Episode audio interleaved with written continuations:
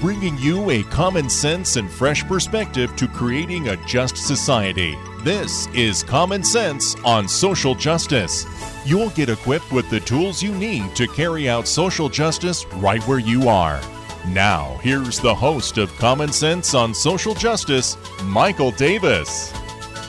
Thank you so much for joining us today. I am your host, Michael Davis. And if you wish to just uh, join the discussion or have any questions, you can email me at sjcommonsense at gmail.com. Again, that is sjcommonsense at gmail.com. On today's episode, we're going to be talking a little bit more about the neighborhood. As you know, that's an ongoing theme that we have. And uh, in the neighborhood is really where social justice can be realized, as we've talked about in past episodes, due to the fact that people know each other it's a more uh, a smaller and a more logistic scale on which things can happen. But today we're going to talk about the neighborhood as the place of knowing and living equally. And I'll explain today what that means, but the place of knowing and living equally. Uh, I used to live in a neighborhood uh, where you had all kinds of uh, people from different population groups, uh, different parts of the world, different languages, and even different economic levels. And in that neighborhood, you had business people, uh, people on uh, welfare uh, in various ways, whether it was uh, needing help with food or rent uh, or whatever needs there were, but it was state assistance and federal assistance. You had immigrants from Africa, you had white people, Hispanic people, Middle Eastern people black people, there were Christians, there were Muslims, uh, and uh, all kinds of ethnicities and faith groups there, and people even from different economic levels in that one neighborhood. And yet, the things I remember was that we greeted each other. Uh, we checked on each other. The kids played together. When I would see people, they would ask me how I'm doing. I'd do the same, and I would observe that with each other. And, uh, you know, even remember during times where there were snowstorms and people would help each other shovel. And what happens is as these people lived together, they we came to know each other. And through that, there was an equality that happened. Um, because people were no longer looked at as maybe that black person or that white person or that Uh, poor or that business person or whatever, but people just they knew each other by name. And it was through that experience that it taught me that it really is within the neighborhood that we're able to accomplish the tasks ahead because people can know each other. When you know each other, you tend not to see separation between each other. And I think that's why many injustices happen is because we we see each other as being separate uh, rather than as being one. But when I know your name, when I see your kids going off to school each day, when I see your struggles, when I see your joys, when I see extended family coming over to your place for gatherings, just things like that, I realize that there is actually an equality about us. There's a sameness about us. There's a a uh, something that we share in common with each other. And so through doing that, uh, we learn in the neighborhood that that is the place to know and to live equally because we know each other, and through that comes equality.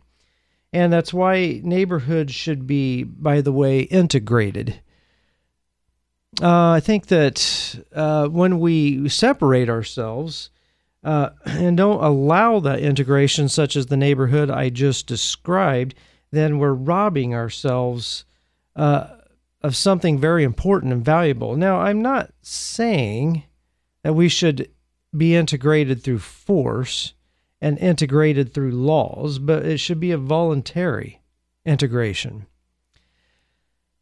Now, I've been to other countries and uh, other parts of this of the United States, and I've heard stories of people from other countries. And one of the things I've observed in some other countries, like England, like uh, um, Kenya, uh, and different countries of the world, is that there is an integration that happens where the poor and the rich actually exist side by side. Uh, it's in Kenya. It's interesting in the neighborhoods that you'll see somebody with a very nice house, and next to them is somebody living in a mud hut, and so the rich and the poor see each other. And I've been told of stories of that happening in places in Europe as well. But integration it really helps us establish those neighborhoods where true justice can be realized. Uh, now, in America, where this is being recorded and where I come from, we have a problem because we separate everything out. We we have the poor inner city neighborhoods. We have the the uh, the old neighborhoods where maybe the blue collar class of, of people uh, used to live and maybe they've migrated to other places and now it's taken over by uh, assisted living places. I don't mean for older people, but like state assistance, uh, uh, like what used to be called the projects. Um, and then you've got the suburbs with gated communities uh, and, and, subdivisions where there's very strict rules on what type of house you can have and what your yard has to look like. Just all these things. What we're doing is further separating ourselves from each other. And then if you add on the issues, uh, I'm going to bring up various different issues, but that create problems of integration. And one of those is the freeway systems we have you know, if you can live far out of the city in a suburb somewhere and take the freeway, which freeways are very disconnected from the local neighborhoods, take the freeway, uh, often with its sound walls on both sides, and take it into downtown, then you can, to your high rise office downtown or to some uh, office complex somewhere, then what you can do is completely ignore the poor and completely ignore the oppressed and those who are suffering.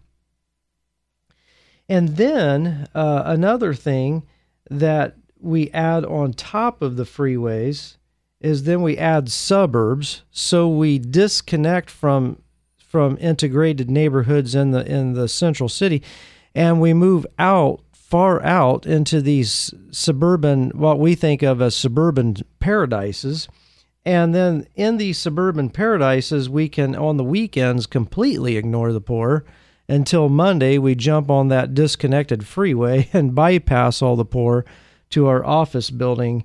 Uh, maybe it's, for example, it's in downtown Portland where I live or whatever.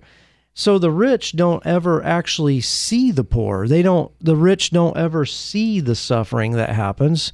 Uh, whereas in many parts of the world, uh, especially Kenya, where you don't, I mean, Nairobi has a uh, extensive freeway system, but other big cities don't in Kenya, and you actually have to see people and see the poor as you drive along the the streets in those cities, and you actually have to. The rich have to at least, at the very minimum, observe that the poor exist, and even maybe see them begging on the roadside.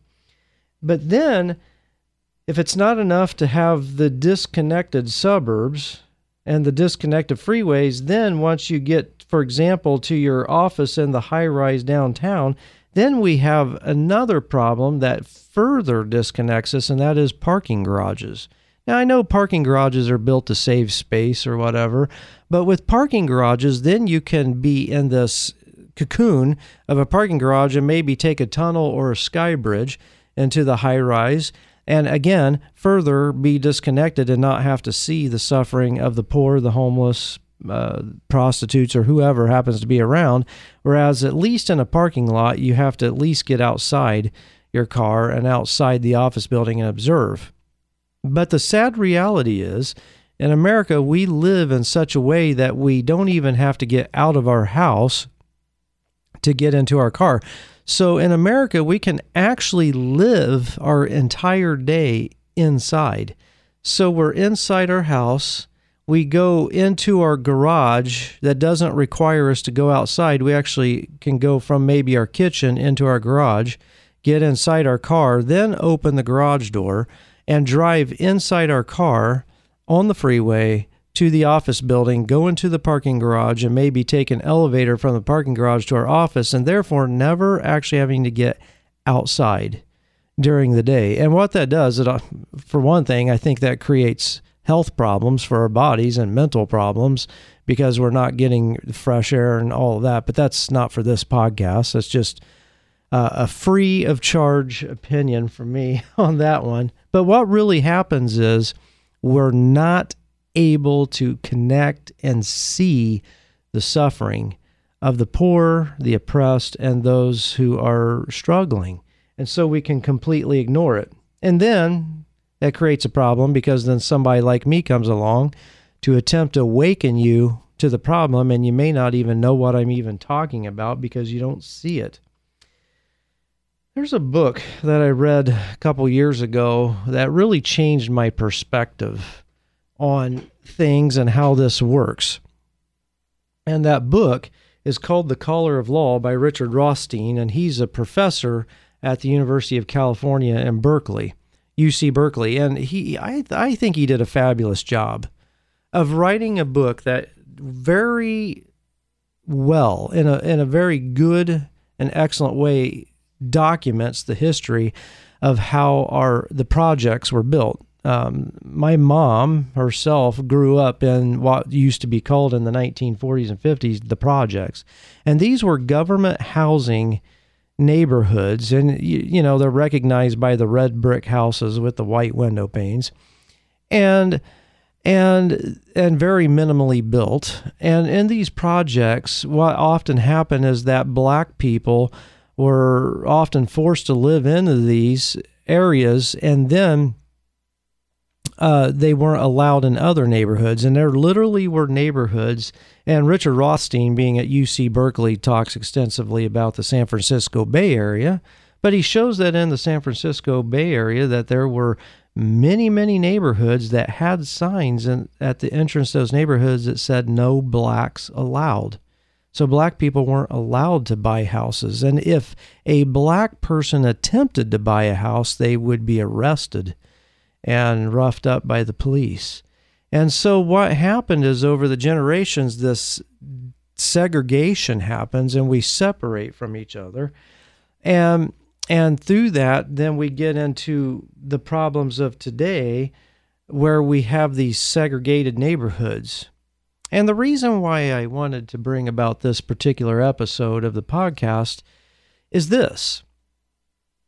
I talk extensively about the neighborhood as the place to be and to know and where justice can happen, but often now we're stuck with one very important problem that needs solved is how to have integrated neighborhoods so that that can happen because if we're living in segregated neighborhoods even to this day then we've got a problem. Now, some people may say, and people have said to me, there are minority groups living in the suburbs and in the subdivisions, maybe Hispanic people or black people.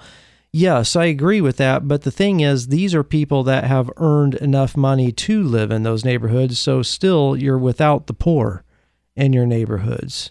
So, yes, you have people of different skin colors, but they're all on the same economic level. So, we, we've solved that problem, but we still got to go further and have more integrated sections of our, uh, of our world. Now, before I go on, I want to hear your stories. This is something I'm to challenge you with. I want you to email me and tell me what your neighborhood stories. I shared a story at the beginning of this episode and I want to hear your stories of success that you've seen in neighborhoods, maybe success in integration, success where there's different people from different uh, cultures, different economic levels living in the same neighborhood. And I want to hear stories of success. And I may even share it in an episode in the future, but I, I want stories of success of how justice was realized in a neighborhood. Again, you write me at sjcommonsense at gmail.com. Now, I want to go on and say that when I'm physically confronted with people in front of me, I have to work harder to ignore and have to confront my own biases. So I'll say it again when I am physically and visually confronted with people in front of me, I have to work harder to ignore those people and I have to confront my own biases.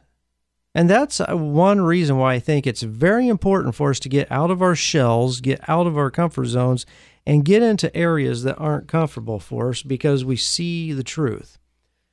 Now, for many years, I've served the homeless, and I would have people join me on the streets, uh, volunteers come, and maybe people where it was their first time that they had been in homeless camps or in, in the, what we call the ghetto areas of the city.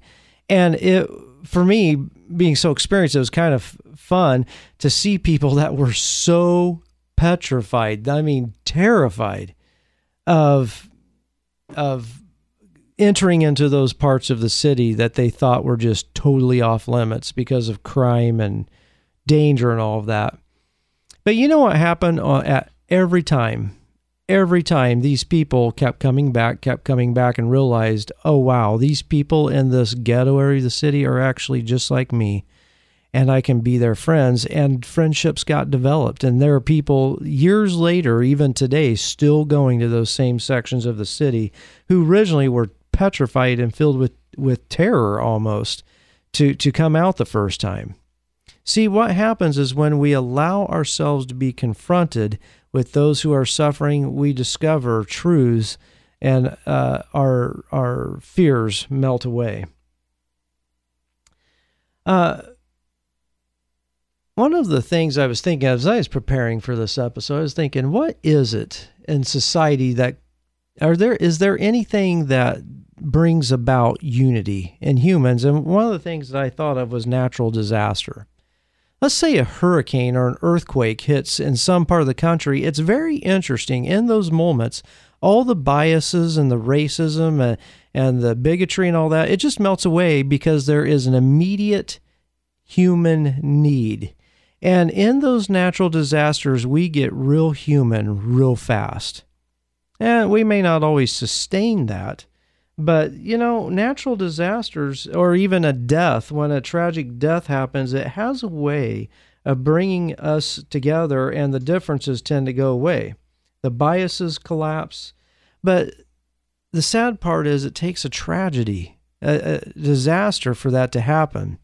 I think of nine, what's called 9 11 on 9 11 2001 when the, the, the skyscrapers in New York City were struck by the planes and and how we came together as a nation that moment. The biases melted away in that moment. It didn't matter if the people that died were black, white, poor, rich, whatever, just that people died and families suffered. Why can't we just do that all the time?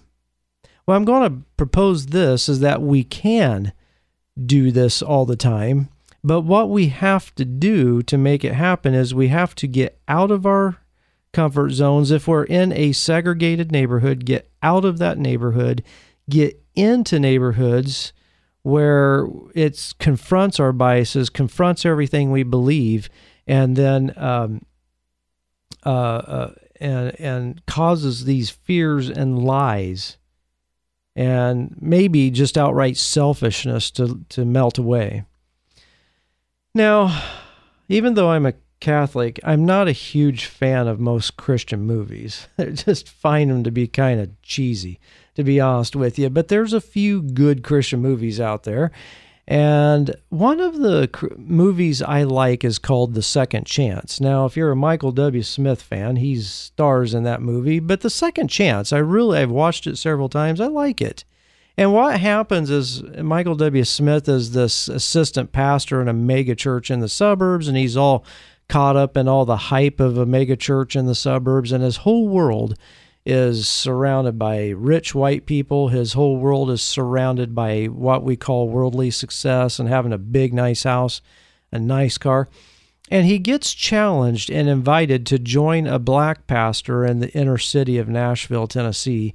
And it, this church is in the ghetto. There's gangs, there's drugs, kids at 10 years old selling drugs, there's all kinds of stuff. But there's this little church, this old church in the inner city, and he's challenged because out of that old church is how that mega church came about to begin with. And you'd have to watch the movie to understand it. But the interesting thing to me is he gets forced into confronting his biases and everything. And in the end, he realizes a whole lot of truths that come to surface for him, and he ends up with more joy in the end. So I encourage you to watch that movie, The Second Chance, and I believe it's produced by Steve Taylor, another uh, popular uh, contemporary Christian singer. But we've got to move out of our comfort zone. Now, this may not be where you're at. If it is, then great. But there are actually many people in society that are are purposely deciding to move out of their neighborhood and move into more integrated neighborhoods. Maybe that's what you need to do. Maybe that's where you are, but you're struggling to do it. I just encourage you go for it. Just just do it. Just get make that move happen and don't look back. Or maybe you're just you've been you've kind of thought about it well i encourage you to go deeper into thought and prayer on that or maybe you've never even thought that well let me be the first one to make you uncomfortable and think about doing something like that dare to live dare to live don't settle for the boring sameness that you may be living right now, but dare to live and dare to be integrated with others because once you do, then you'll realize is in that neighborhood is where I know people and where I can see the suffering and where I can touch people right where they're at. Well, I hope this has been an encouragement and a challenge to you, and I hope it's been educational and inspirational as well. If it has, or if you have any comments, please feel free to uh, to email me, Michael Davis at sjcommonsense at gmail.com. And thank you so much for joining us today with this episode. And I encourage you to live and work out a just society right where you are. Have a great day.